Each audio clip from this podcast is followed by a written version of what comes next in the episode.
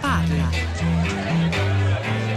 Sono Andrea, chiamo da Montefiascone, Viterbo, sulle scuole, sul bando per le scuole che è stato preso soprattutto al sud. Per me ecco, questo è un argomento molto importante che dovrebbe essere preso un po' in tutta Italia perché ad esempio io in particolare ho un figlio con um, bisogni educativi speciali e quindi ecco io e mia moglie adesso che le scuole chiuderanno ci troviamo un po' in difficoltà.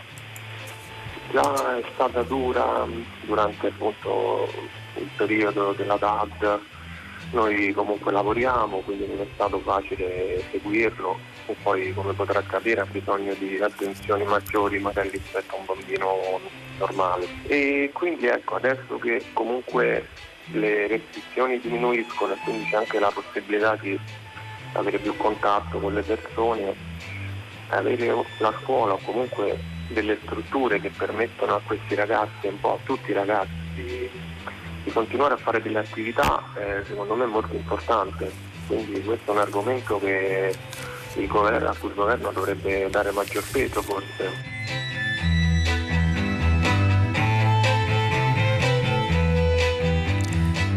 Eccoci, sono le 10 e 3 minuti, una buona giornata da Pietro del Soldà e benvenuti a tutta la città ne parla. Allora, questa telefonata da Andrea, arrivata oggi al filo diretto di prima pagina, ci riporta a parlare di scuola. Sta per finire l'anno scolastico, un anno straordinario, eh, in senso chiaramente negativo, eh, svoltosi in condizioni che speriamo davvero non si ripetano mai più. Dobbiamo questa mattina cercare di capire alcune cose. In primo luogo, beh, prendendo spunto dalla sua telefonata, farci spiegare un po' meglio questo piano di apertura estiva della scuola che, come spiega molto bene stamattina a venire in un suo pezzo, letto in parte anche da Francesca Sforza durante la rassegna stampa di prima pagina, eh, ha avuto successo soprattutto al sud, c'è cioè un'adesione volontaria di circa 6.000 istituti che parteciperanno, partecipano, chiedono dei fondi europei per fare che cosa? Per rimanere aperti e dare una mano soprattutto alle famiglie che hanno maggiori difficoltà con i propri ragazzi, già stremate da un anno di didattica a distanza con molte difficoltà. Eh, ma c'è anche dire, il tema più generale che riguarda tutti, ovvero se possibile il tentativo di fare un bilancio eh, di quest'anno scolastico, un anno vissuto appunto tra presenza fisica poca e didattica a distanza molta, eh, moltissima, soprattutto per i più grandi. Che segno, eredità, conseguenze produrrà, lascerà a lungo termine sui giovani e, e, anche i piccolissimi studenti italiani questa eh, stranissima eh, annata? È, è, una domanda che rivolgiamo anche a voi, quindi mandateci i vostri messaggi, scriveteci al 335 56 34 296, mandateci messaggi via Whatsapp, eh, via sms e mandateci anche Whatsapp audio, messaggi vocali, fateli durare poco, meno di un minuto, alcuni riusciremo anche ad ascoltarli insieme, gli altri li pubblicheremo sul sito di Radio 3. Il primo ospite eh, di questa mattina, grande esperto eh, di scuola, è il giornalista di un portale di riferimento per chi vuole avere notizie eh, fresche, aggiornate, ma anche spiegazioni e approfondimenti. Orizzonte Scuola. Andrea Carlino, buongiorno e benvenuto. Buongiorno a tutti, grazie per l'invito. Inizierei chiedendole in primo luogo di, di, spiegarci un po' meglio in che consiste questo piano estate, perché è importante, in che modo si lega alla pandemia. Eh, si, lega, si lega alla pandemia perché, come ho sentito bene da lei durante la presentazione, è stato un anno straordinario, un anno dove la presenza è stata eh, l'attività in presenza è stata marginale, questo lo sappiamo tutti. E così il, il, Ministero dell'Istruzione un piano fortemente voluto, vorrei dire, anche dal, dal governo stesso. Draghi proprio nel discorso di insediamento alle Camere ha parlato proprio di questo recupero degli apprendimenti anche durante eh, l'estate. Questo piano quindi scuola d'estate 2021 rappresenta una novità come è diciamo, realizzato, non è la prima volta che, eh, che, si fa perché comunque ci sono delle scuole anche forse probabilmente in altre parti d'Italia che comunque fanno delle attività estive, comunque questo piano da 520 milioni di euro, quindi sono tanti, eh, tanti soldi, vedrà coinvolti in tre parti, in tre fasi, da giugno ad agosto, eh, le scuole. Chiariamo subito che non si tratta di attività che riguardano appunto la normale eh, diciamo, lezione frontale che si svolge da, eh, da settembre a giugno, ma sono delle attività collaterali, attività di orientamento, attività laboratoriali, approfondimenti appunto per la conoscenza eh, del territorio, anche delle tradizioni delle singole eh, realtà. Quindi sono, fa, sono, fasi, sono attività divise in tre fasi, perché appunto giugno, luglio e eh, poi agosto e poi ovviamente portandoli alla, poi all'inizio del nuovo anno scolastico, quindi quello di eh, settembre. Però è un'attività che coinvolge eh, anche gli enti locali, eh, le associazioni di settore, perché non saranno solamente i docenti, che comunque l'attività, lo sappiamo, è volont- la, eh, sì, la partecipazione è assolutamente volontaria, ma saranno anche appunto eh, associazioni di terzo settore, di, eh, di, enti locali che possono appunto realizzare, educatori che possono quindi realizzare queste attività. Senta Carlino, il fatto che, come sottolinea questa mattina avvenire, la maggioranza degli istituti scolastici che hanno aderito a, a, questo bando lanciato dal Ministero per accedere ai fondi europei e dunque organizzare queste attività estive sia uh, al sud, oltre la metà delle regioni meridionali, dove come è noto vive meno della metà della popolazione italiana, la Campania eh, da sola arriva a un totale di 881 scuole, quindi insomma il 12-15% del, del nazionale. Indica che quindi è innanzitutto un'iniziativa iniziativa che ha successo laddove, eh, diciamola brutalmente, le famiglie ulteriormente impoverite dalla pandemia hanno eh, poche attività da offrire ai propri ragazzi e anche i territori hanno pochi servizi o alter- centri estivi alternativi, cose da fare insomma durante l'estate. Colma vuoto in questo senso. Chiarissimo, è proprio così.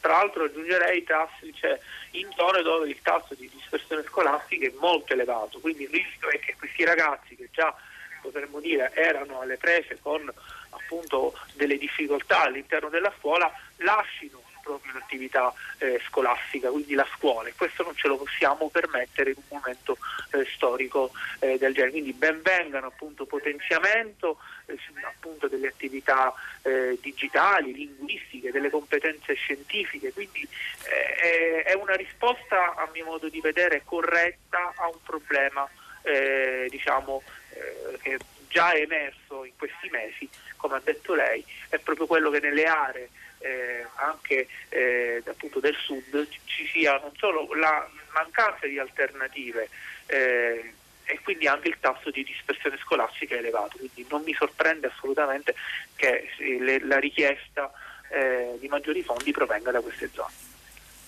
Senta Carino, l'ascoltatore che ha chiamato stamattina, Andrea da Montefiascone, eh, parlava di, di, suo figlio con bisogni educativi speciali. Eh, questa iniziativa si rivolge in particolare agli studenti che hanno maggiori difficoltà di eh, apprendimento, eh, di relazione, sì. di movimento. Sì, sì, no, ma infatti questo è il piano del governo. In che modo? Questo, eh, sì, su questo il piano è chiaro, poi le singole scuole potranno attivare eh, potranno attivare delle attività specifiche perché ci sono eh, tre linee di intervento, la prima linea è stata attuata tramite progetti PON, eh, quindi sono dei progetti che comunque non vanno solamente a, a, inserirsi all'interno del piano estate ma potranno anche essere durante eh, tutto l'anno scolastico eh, successivo, ecco quindi delle attività che eh, appunto includano eh, non escludano quindi eh, i, anche i eh, ragazzi che, eh, appunto con bisogni educativi speciali. Su questo il Ministro è stato, è stato, chiaro, la scuola deve essere accogliente, deve essere inclusiva, quindi le attività saranno anche e principalmente destinate anche ai, ai, ai ragazzi con bisogni educativi speciali. Questo progetto estivo, come avete capito, è, dire, sta, sta, dentro una prospettiva nuova, dischiusa da questa pandemia, dal fatto che è necessario. Eh, la, la scuola è stata una, per usare una metafora bellica abusata, una linea del fronte fondamentale. Abbiamo, eh, abbiamo raccontato tante volte le difficoltà, ma anche come dire, le opportunità inedite che si sono aperte. Ora noi vogliamo provare a fare un passo in più e a dare uno sguardo più generale all'anno scolastico che si conclude. E, ehm, c'è una nuova ospite collegata con noi che saluto subito, è Anna Stefi, buongiorno e benvenuta. Buongiorno a lei. Stefi insegna filosofia in un liceo milanese, è anche psicologa, editor della rivista Doppio Zero dove tiene il diario di un insegnante, dove tra l'altro ha scritto l'altro giorno, ha pubblicato Come stanno gli adolescenti, che in realtà è una conversazione molto interessante con lo psichiatra Gustavo Pietropolli Charmè, che è stato un pezzo che è stato citato già stamattina a, a pagina 3. Vi consiglio di andarvelo a leggere, ma insomma eh, intanto mh, parliamo con lei Stefi, perché noi dobbiamo capire, eh, oltre alle cose concrete, alle iniziative meritevoli come questa dell'apertura estiva, eh, che segni rischia di lasciare eh, sui ragazzi fasci di età diverse, insomma, poi quindi bisogna fare per ciascuno un ragionamento a sé, questo è ovvio, un anno di un continuo alternarsi di presenza e distanza, la classe che da momento reale, cioè un insieme di ragazzini nella stessa stanza eh, si trasformava in qualcosa di digitale sullo schermo di computer per poi tornare ad essere in presenza di nuovo a distanza, un Andi Rivieni che ha reso, mi pare di capire, anche alla stessa istituzione scolastica per gli studenti qualcosa di un po' evanescente, difficile da capire, Stefi. Sì, evanescente mi sembra la parola giusta e diciamo appunto gli effetti penso che dipendano molto dalle differenti fasce d'età e un po' in fondo il mio interrogare Pietro Pollisciarme andava in questa direzione, quello che io registravo diciamo, da osservatrice, da, sul campo era proprio questa sensazione di smarrimento, uno smarrimento diciamo su più fronti, il nostro, il loro. E credo che in quella conversazione Pietro Pollisciarme ha, ha detto una cosa che miei, alle mie orecchie è, è, per me è stata illuminante e cioè questa cosa della liturgia eh, la scuola è una liturgia e, e, questa liturgia consente agli adolescenti di entrare in classe e smettere i loro panni appunto di adolescenti per invece abitare quelli di studenti. E in qualche modo questa identità di studente è un po' come dire eh, un, quella stessa identità che fornisce a noi adulti il lavoro. Uh, quindi ha una potenza simbolica e di, e di, posizionamento nel mondo molto potente. E io credo che questo apertura-chiusura, apertura-chiusura, al di là ovviamente di tutto il discorso didattico che si deve fare, delle diverse, prima appunto sentivo che parlavate dei bisogni educativi speciali, io coordino il Dipartimento di Sostegno, e, um, cioè, quindi al di là di tutte queste difficoltà mi sembra che uno dei nodi sia proprio questo, uno spaesamento dato da cosa stiamo facendo, come ogni interruzione di cerimoniale lascia un po' a vedere una difficoltà. Senta, eh, sì, questo è un punto direi decisivo che peraltro non riguarda soltanto i ragazzi ma anche gli adulti. In quella riflessione con Pietro Polli Charmé viene fuori che la scuola è per i ragazzi ciò che in primo luogo il lavoro è per gli adulti, non soltanto ciò che, il posto dove andiamo e che ci impegna dalla mattina al pomeriggio alla sera. È, è un luogo a cui noi ancoriamo, non so se l'espressione sia giusta, la nostra identità che è fatta di tante cose ma in primo luogo è anche in qualche modo ci viene restituita restituita da, que, da, da quella realtà eh, che ci definisce come studenti o come lavoratori che siamo adulti, che se viene meno, non del tutto, perché non è che la scuola sia sparita, anzi grazie alla DAD la scuola c'è stata, eh, dico sempre pensiamo se questa, tutta questa storia fosse accaduta vent'anni fa, senza la possibilità della DAD, cosa sarebbe successo? Si sarebbe paralizzata totalmente l'attività scolastica per un anno con conseguenze devastanti, quindi benvenuta la didattica a distanza, credo che su questo siamo tutti d'accordo, però appunto appunto questo eh, effetto forse poco valutato all'inizio, perché poi sono le classiche cose che vengono fuori sulla lunga distanza, ragionando, ascoltando eh, i, ragazzi smarriti e disorientati, è proprio un nodo centrale, cioè eh, chi, chi per esempio ha iniziato il ciclo scolastico superiore e non ha mai avuto davvero un'interazione fisica con i propri compagni di scuola o chi al contrario è alla fine di quel ciclo e sostanzialmente si è visto già espulso dal suo ruolo di studente, dalla sua identità di studente molti mesi fa eh, o espulso in parte, però insomma tutto questo lascerà degli effetti, lo chiedo alla psicologa più che all'insegnante. Ma sì, cioè, sicuramente c'è qualcosa da elaborare, questo mi sembra piuttosto evidente. E diciamo che poi sono state fatte anche delle scelte come dire, i cui effetti non si sapevano bene, cioè si è un po' agito insomma, sulla sorpresa, il trauma è stato un po' per tutti. E sicuramente eh, diciamo che i dirigenti hanno fatto scelte differenti, ad esempio nella mia scuola si è scelto di far venire in presenza appena è stato possibile quelli del primo anno e quelli del quinto anno proprio per quello che lei dice e quindi di giocare quella percentuale possibile dando più spazio in quei momenti che ci sembrava potessero essere più significativi, quindi quello dell'incontro con la classe nuova e quello della, del saluto, quindi della, del rito di passaggio. Però sicuramente la conversazione, cioè, per me parlare davvero con Pietro Polli Charmé è stato molto cioè, mi ha aiutato a mettere in chiaro alcune cose, anche questo tema della, della, scuola come organizzatore dei sentimenti, questo tema di alcuni appunto riti che gli adolescenti hanno, eh, non hanno potuto avere. Quindi è un discorso che riguarda la scuola ma si intreccia ad altri temi, quindi quello che gli studenti dovranno elaborare è eh, appunto una, uh, un tempo in cui decisamente non hanno avuto quelle coordinate minime che sono già molto fragili perché comunque come dire anche il, Pietro Polisarmè mette bene in evidenza come alcune difficoltà siano delle difficoltà che sono emerse ma che erano latenti e questo secondo me si può dire sia per gli adolescenti che per la scuola. E questo se vogliamo io penso che sia un po' la speranza, nel senso che se dobbiamo trarne qualcosa è che forse abbiamo visto delle cose che erano già tutte lì e magari adesso l'averle viste con tale chiarezza ci potrà aiutare a fare dei passaggi, dei movimenti. Questa insomma un po' da inguaribile ottimista la mia speranza. Quindi come, si, come, dicono in molti, anche in questo campo la, la, pandemia ha agito come una, una, cartina di tornasole che ha fatto emergere problemi che già, che già erano evidenti e lo sono diventati molto di più. E ora forse urgenti e anche con le risorse per affrontarli, eh, penso al piano estivo e a quella cifra importante, oltre mezzo miliardo di euro messo a disposizione per questo progetto di apertura durante i mesi estivi, ma poi anche i complessivamente 20 miliardi, come ha detto il ministro Patrizio Bianchi in un'intervista di qualche giorno fa tra, tra soldi del PNR e anche decreto sostegni bis rispetto a queste, eh, a queste attività che, che, ci saranno. E io credo, scrive Fulvia al 335 5634 296, che bisogna fare definitivamente chiarezza su che cosa è la scuola. Fulvia dunque non piace molto questa cosa dell'apertura estiva. Un luogo in cui i competenti esperti, chiamiamoli docenti, eh, comunicano istruzione, formazione, educazione alla cittadinanza oppure è un luogo di supporto alla famiglia per coprire il tempo scoperto dagli orari di lavoro dei genitori. Eh, vabbè, questo è un tema gigantesco, sappiamo quanto è invece importante anche il tempo pieno che in molte scuole del mezzogiorno non c'è per consentire una maggiore, eh, eh, eh, un maggiore radicamento e integrazione dei ragazzi con la scuola, lì dove soprattutto colpisce duro l'abbandono scolastico, la diserzione. Poi un altro messaggio davvero piuttosto irritante, ma lo giro così com'è alla nostra uova ospite.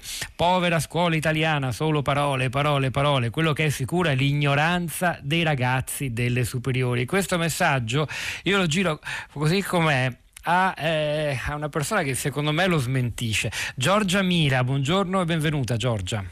Ciao Pietro, buongiorno.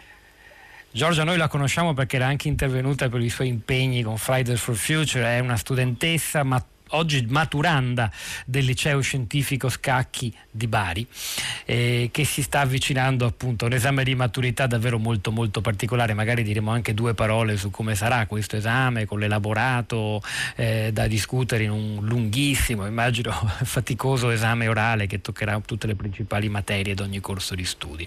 Prima però, Mira, Giorgia Mira, vorrei chiederti se, eh, eh cioè, anzi me l'avevi già confermato quando ti abbiamo contattato poco fa per la trasmissione, se quanto tra di voi studenti avete discusso di come la didattica a distanza e questo andare a scuola a singhiozzo vi abbia condizionato psicologicamente nel rapporto con la scuola, nel rapporto tra di voi, nel rapporto con lo studio? Certo, allora um, io sono sicura che se mi venisse chiesto l'anno prossimo vuoi fare di nuovo il quinto superiore in presenza o, o in DAD, io risponderei senza esitare in, in presenza perché ricordo perfettamente cosa accadde durante la mia prima interrogazione in didattica a distanza.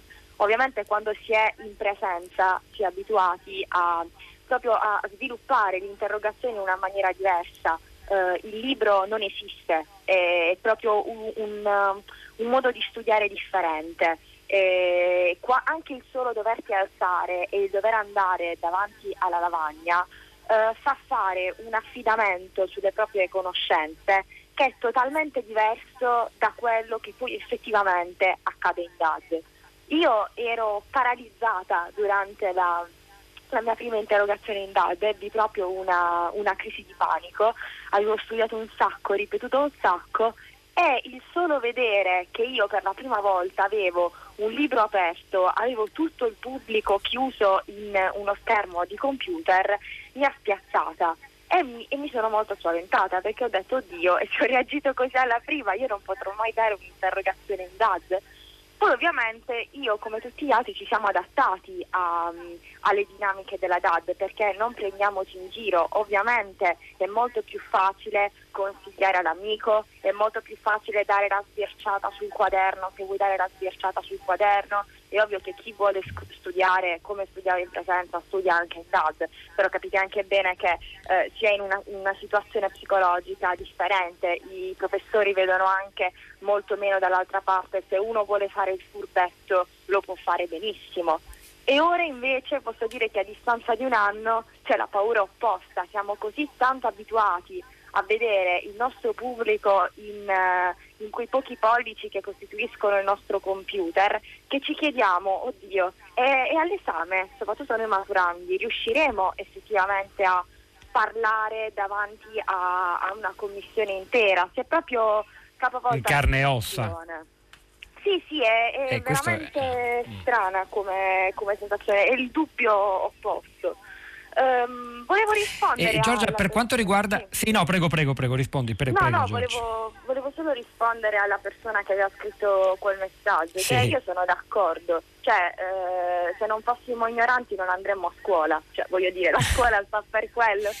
Se uno sapesse già tutto non andrebbe, quindi non vedo I filosofi parlerebbero di dotta ignoranza nel caso tuo, eh, Giorgia, ma è mm, nel senso di ignoranza consapevole che vuole dunque sì, eh, eh essere eh, messa a confronto con...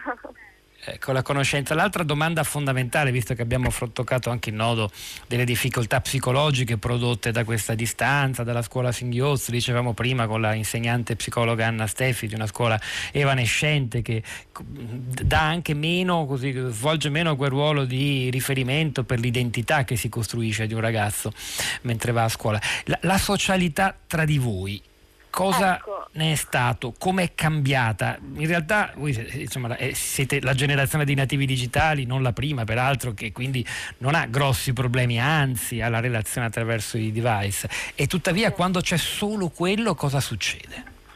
Eh, quando c'è solo quello è un po' spiazzante. Eh, io diciamo, sono una studentessa che è abituata ad andare ad ogni cambio dell'ora in tutte le classi ad avvisare dell'assemblea d'istituto, ad avvisare della riunione di collettivo, ad avvisare del corteo di Fridays for Future, quindi ero molto abituata ad avere un contatto diretto e quotidiano con migliaia di studenti.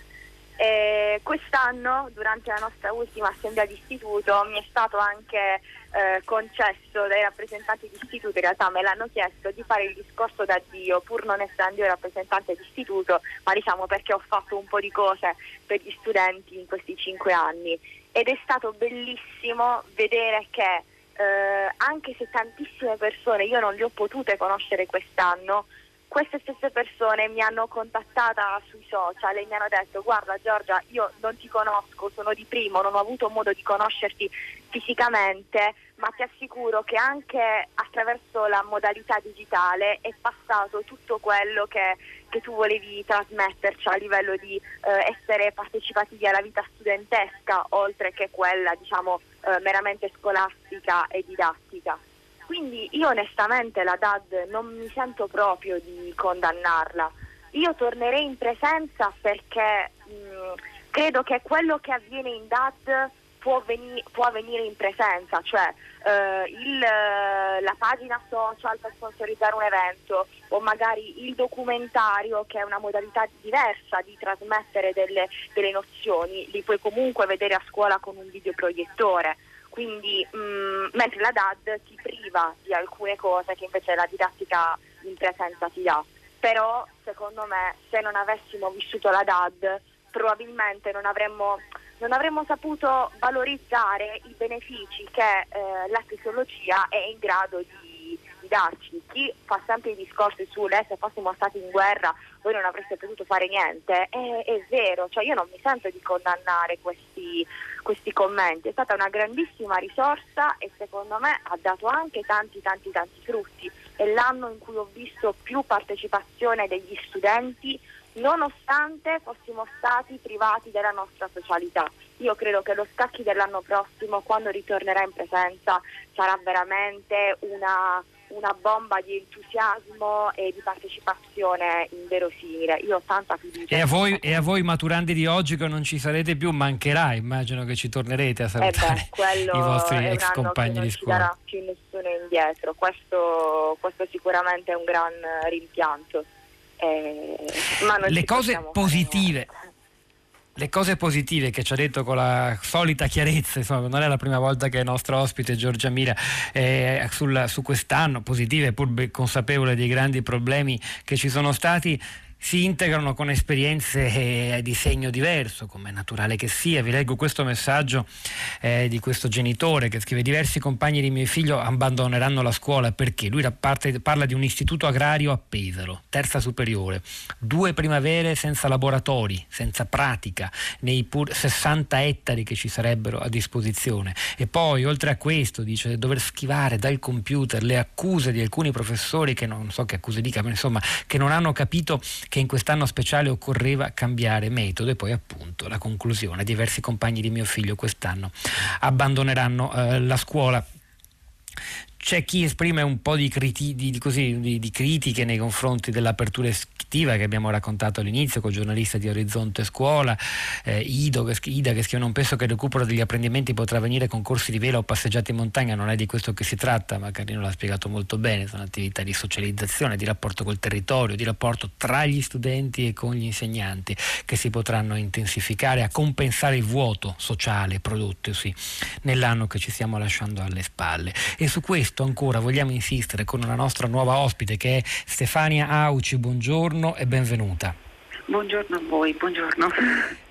Stefania Auci fa l'insegnante di sostegno a Palermo ed è una scrittrice, una scrittrice molto nota, autrice di un libro che è diventato un best seller pubblicato dalla casa editrice Nordi, Leoni di Sicilia, che racconta la storia della famiglia Florio e di cui è stato appena pubblicato il secondo capitolo, L'inverno dei leoni. E a questo proposito posso già annunciare agli ascoltatori di Radio 3, amanti della saga dei Florio e dei libri di Stefania Auci, che ne parlerà prossimamente a Fahrenheit, quindi esatto. è anche un po' un nostro modo di lanciare e di annunciare questo suo eh, ritorno a Radio 3 per parlare del libro. Ma eh, eh, invece insistendo sull'altro lato della sua biografia e della sua professione, esatto. Auci, da insegnante di sostegno lei ha avuto un osservatorio molto molto particolare. Peraltro i, i, molti studenti bisognosi di sostegno hanno avuto anche una possibilità, non so con quanto successo, di andare a scuola anche nei momenti di chiusura, di lockdown, no? favorendo peraltro, c'era anche la possibilità per altri compagni di andare in classe insieme a loro. Eh, non so se lei può trarre un bilancio di questa esperienza e più in generale se alla fine dell'anno si sente di dire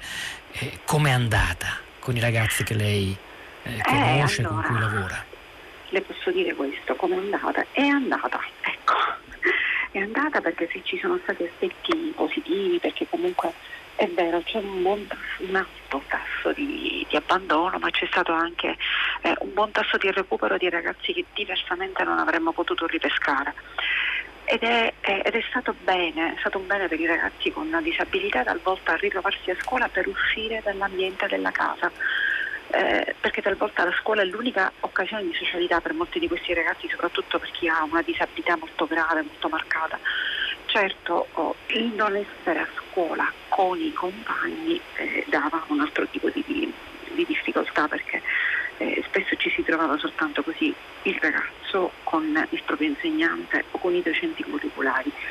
Io non mi sento di eh, buttare dire, il bambino con l'acqua sporca il bambino lo vorrei salvare, cioè la DAD è stata sicuramente utile, è stata importante, però non è scuola, non è la scuola.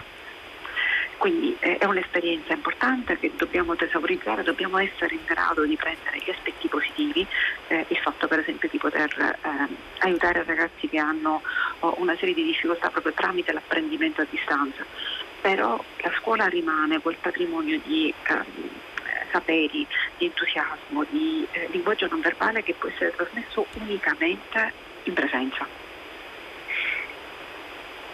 Senta, la, il filtro della, del computer, dello, dello, schermo, della didattica a distanza che trasforma, come ci diceva anche prima la studentessa di Bari Giorgia Mira, no? la classe in una, in, in una, cosa digitale di pochi pollici, ha aumentato o diminuito la, la, la differenza che uno studente bisognoso di sostegno percepisce tra sé e i suoi compagni? E allora anche lì bisogna fare dei distinguo necessari perché a mio avviso ci sono delle eh, situazioni in cui aumenta e diventa molto spiccata la differenza, soprattutto nel caso delle disabilità gravi, eh, in cui l'interazione tramite il mezzo informatico diventa davvero complesso.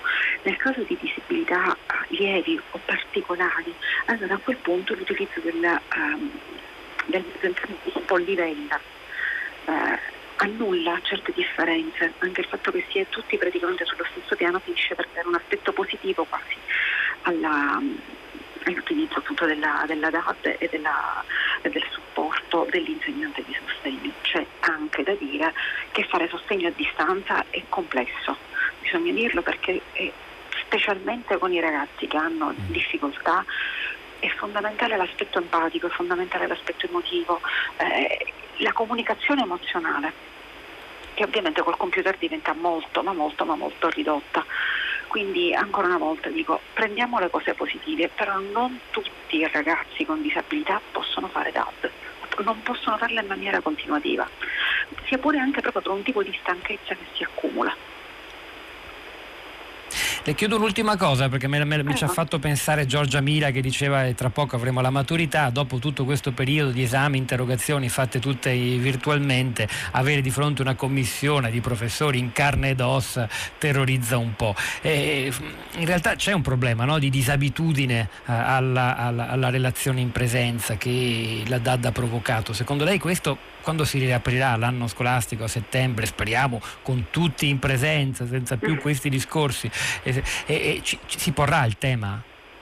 Ma secondo me no, perché sarà un, secondo me no. Le spiego perché, perché sarà un ripartire da zero, l'estate pulisce pensieri, ti rilassi, mm. riesci un po' anche a ripensare a te stesso in una maniera differente e probabilmente quello che diceva la studentessa era vero, si ripartirà con un entusiasmo maggiore e magari anche con la consapevolezza che la scuola non è poi la gran palla noiosa, ma può essere anche un momento di gioia, un momento di condivisione. Io almeno mi auguro che sia così. E questo sembra venire fuori anche da tante testimonianze che si registrano, certo questo è il lato buono, poi ci sono aspetti come quello della diserzione, dell'abbandono scolastico che è aumentato in certe zone che noi non possiamo ignorare, che lei peraltro conosce bene perché sì, anche, anche a Palermo in Sicilia, no? Esatto, ma a tal punto mi, mi, mi preme dire una cosa, cioè che l'abbandono sì. si è esercitato soprattutto in quei contesti in cui era difficile far partecipare i ragazzi per un loro intrinseco disinteresse, ma anche perché non tutti avevano a disposizione gli strumenti necessari per potersi connettere in maniera valida. Cioè, oggi uh, alla fine del secondo anno diciamo che questo iato è diminuito, ma soprattutto all'inizio mi creda tantiss- c'erano tantissime difficoltà, non tutte le famiglie, sembra strano, ma non tutte le famiglie hanno un computer. E questo è il grande tema che è emerso, il digital divide che è diventato alla fine esatto. una, una, disuguaglianza su tutti i piani e che ha reso il nostro paese ancora più spaccato purtroppo.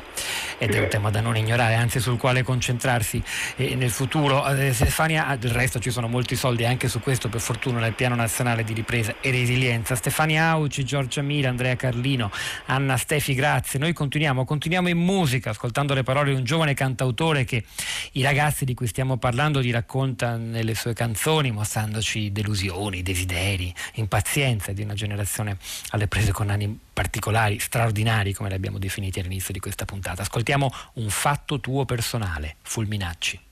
Scusate ho bisogno di dire quello che penso. Scusate se il testo non è poetico e intenso Ma i tempi ci cambiano e cambiano pure il senso Di quello che scrivo, che ho scritto e scriverò adesso. Problemi di lingua che dite chi? Way, chiave si dice chi? K si dice che i problemi di assegnazione di ruoli Senza pensare che l'ultima ruota del carro è anch'essa fondamentale Che poi qual è l'ultima è un fatto tuo personale Dipende da dove cazzo cominci a contare Per questo motivo qualcuno inizia a cantare Le cose che vede, che fa e che riesce a sognare si scandalizzano invece di contraddirsi. Da quando sono nati cercano di definirsi, però se li spaventa persino il modo in cui ti vesti, non sono poi così convinti. Lo so che non è facile, un giorno lo accetterò. Si scrive la storia e poi si butta la spazzatura Il senso stesso di civiltà che è contro la natura. E tutto quello di cui non si parla poi ti fa paura. Mm, A me mi fa paura tutto. E non lo vedi che divento matto. Ma se lo faccio ci sarà un motivo. Non sarò solo finché sono vivo. Togliamo il male da quel piedistallo. Non evitare mai di nominarlo. E se ti basta un codice morale una spolverata. È un po' vecchiotto e poi somiglia troppo al codice della strada. Scusate ho bisogno di fare quello che sento. Scusate se il testo non è da storico esperto. È bello sfruttare la direzione del vento Ma è giusto cambiare la direzione col tempo ancora.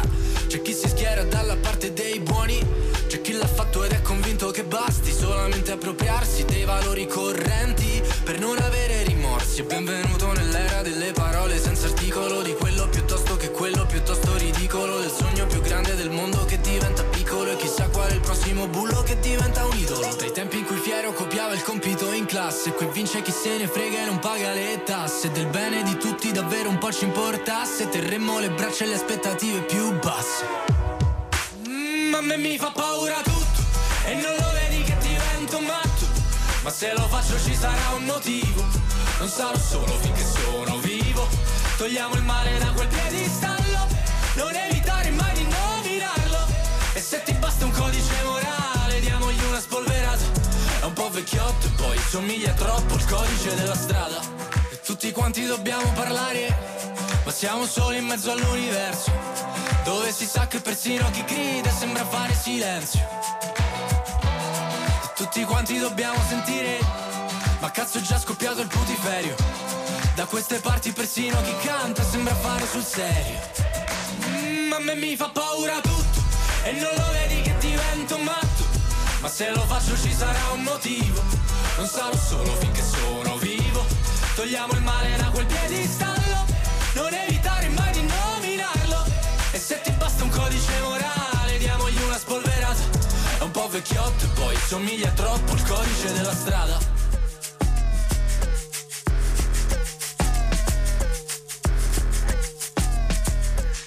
Problemi di assegnazione di ruoli senza pensare che l'ultima ruota del carro è anch'essa fondamentale, che poi qual è l'ultima? È un fatto tuo personale, fulminacci, è il momento eh, con Rosa Polacco di andare a scandagliare la rete e anche ad ascoltare le vostre voci sul tema di oggi, questa sorta di eh, inizio di bilancio dell'anno scolastico più strano eh, che abbiamo mai vissuto. Rosa Polacco, a te. Ciao Pietro, buongiorno. Allora, dal mondo della scuola vediamo intanto qualche novità, qualche segnalazione della rete. Siamo quasi pronti per il Festival Economia di Trento che si terrà la prossima settimana. Noi saremo lì in piazza da giovedì a domenica e tra gli incontri di questa edizione dedicata a Il ritorno dello Stato ce ne sono anche alcuni dedicati alla scuola, come uno che senz'altro seguiremo che si chiama La scuola interrotta, giovedì 3 alle 20, nel quale si cercherà di osservare quale impatto avranno la chiusura delle scuole e la didattica a distanza sull'apprendimento degli studenti, con quale conseguenze sullo sviluppo economico e sarà interessante perché sarà un'analisi comparata sul piano europeo. A questo incontro parteciperanno tra gli altri l'economista tedesca Caterina Werner e Andrea Gavosto della Fondazione Agnelli. Eh, sui social network, su Facebook, sul nostro profilo La città di Radio 3 c'è Romina che pubblica un link interessante e utile alla rivista Il Mulino un articolo a cosa servono davvero i test invalsi. Ora sentiamo eh, le vostre voci, le vostre esperienze. C'è Marilena collegata con noi. Buongiorno, da Torino, giusto? Sì, buongiorno.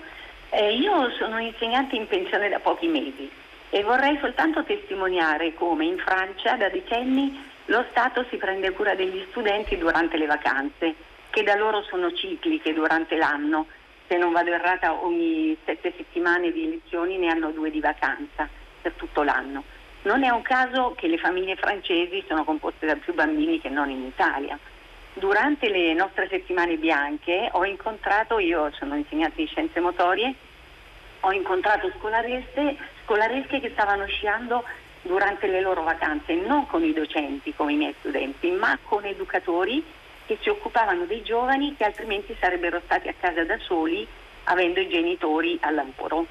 e quindi erano comunque mh, fatte delle proposte educative perché imparare a sciare e farlo sotto la tutela degli adulti è una cosa importante e, e, quindi avevano sempre qualcosa da fare di positivo e noi arriviamo decenni dopo come scuola italiana a fare questo.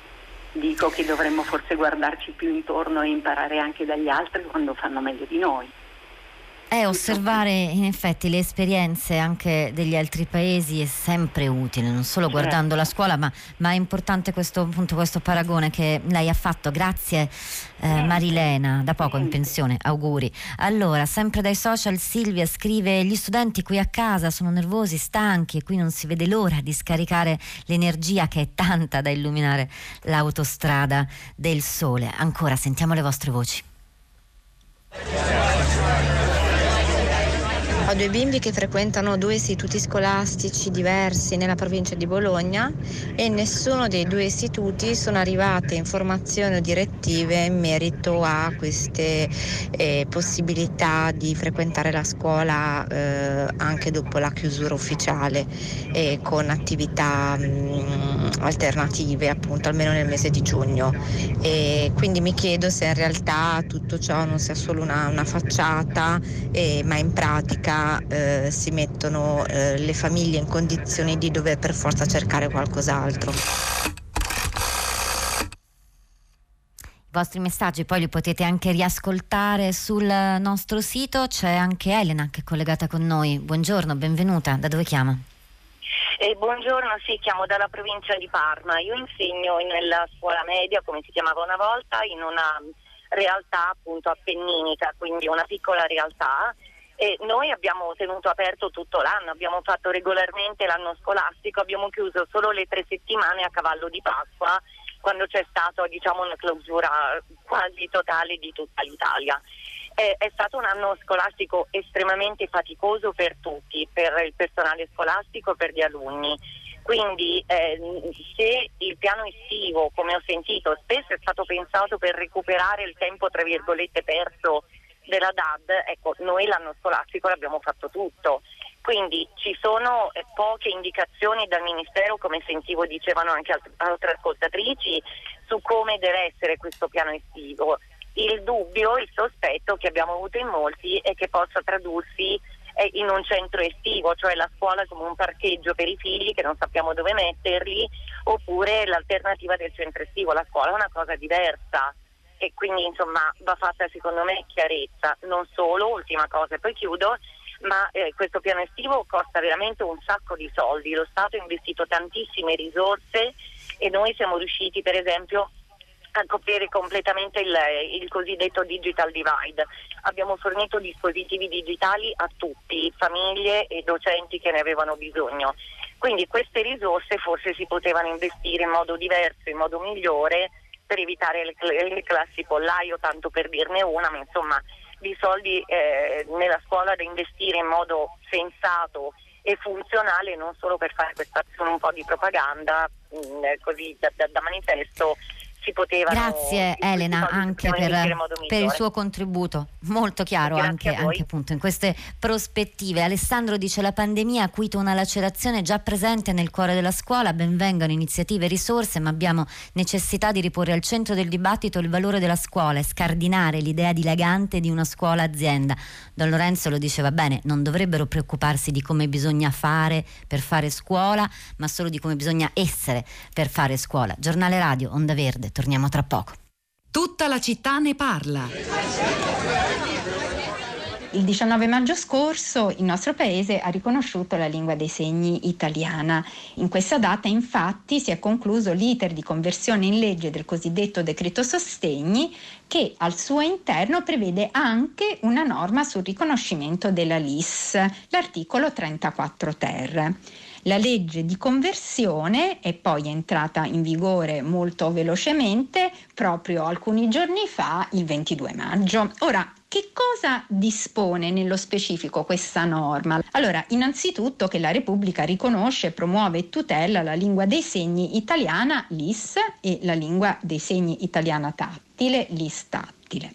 Poi prevede che siano riconosciuti i professionisti specializzati che garantiscono la traduzione e l'interpretazione in queste lingue, quindi le figure professionali degli interpreti di LIS e di LIS tattile e prevede inoltre che le pubbliche amministrazioni promuovano la diffusione eh, dell'interpretariato in LIS e LIS tattile e la sottotitolazione. Ora, questa previsione mi sembra molto importante perché contribuirebbe notevolmente ad abbattere le barriere della comunicazione e dunque favorirebbe l'accessibilità agli stessi servizi erogati dalle pubbliche amministrazioni da parte dei cittadini sordi e sordociechi che fanno ricorso, quelli che fanno ricorso alla lingua dei segni e alla lingua dei segni tattile. Questa era un'anticipazione della puntata di domenica del nostro programma La Lingua Batte che sarà tutta dedicata al recente riconoscimento ufficiale della lingua italiana dei segni, un fatto storico atteso da anni, quella che avete sentito dalla voce di una degli ospiti, Benedetta Marziali, che si occupa da anni di diritti delle persone sorde. È emerso chiaramente anche dall'intervento poco fa in trasmissione dell'insegnante di sostegno, oltre che nota scrittrice Stefana Auci, della difficoltà particolare che hanno avuto gli studenti con bisogni educativi speciali eh, durante quest'anno fatto di DAD, di distanza fisica, di, alt- di, di, di allontanamento dall'istituzione scolastica. E noi su questo ora vogliamo ancora insistere, proprio anche prendendo spunto dall'apertura estiva, su cui ci sono anche delle domande e delle critiche, come abbiamo sentito, delle scuole, che offriranno delle opportunità nello specifico alle persone che hanno diversi eh, problemi fisici o di apprendimento. E lo facciamo con l'ultima nostra ospite, che è Paola Severini Melograni. Buongiorno e benvenuta. Ciao Pietro e grazie dell'ospitalità.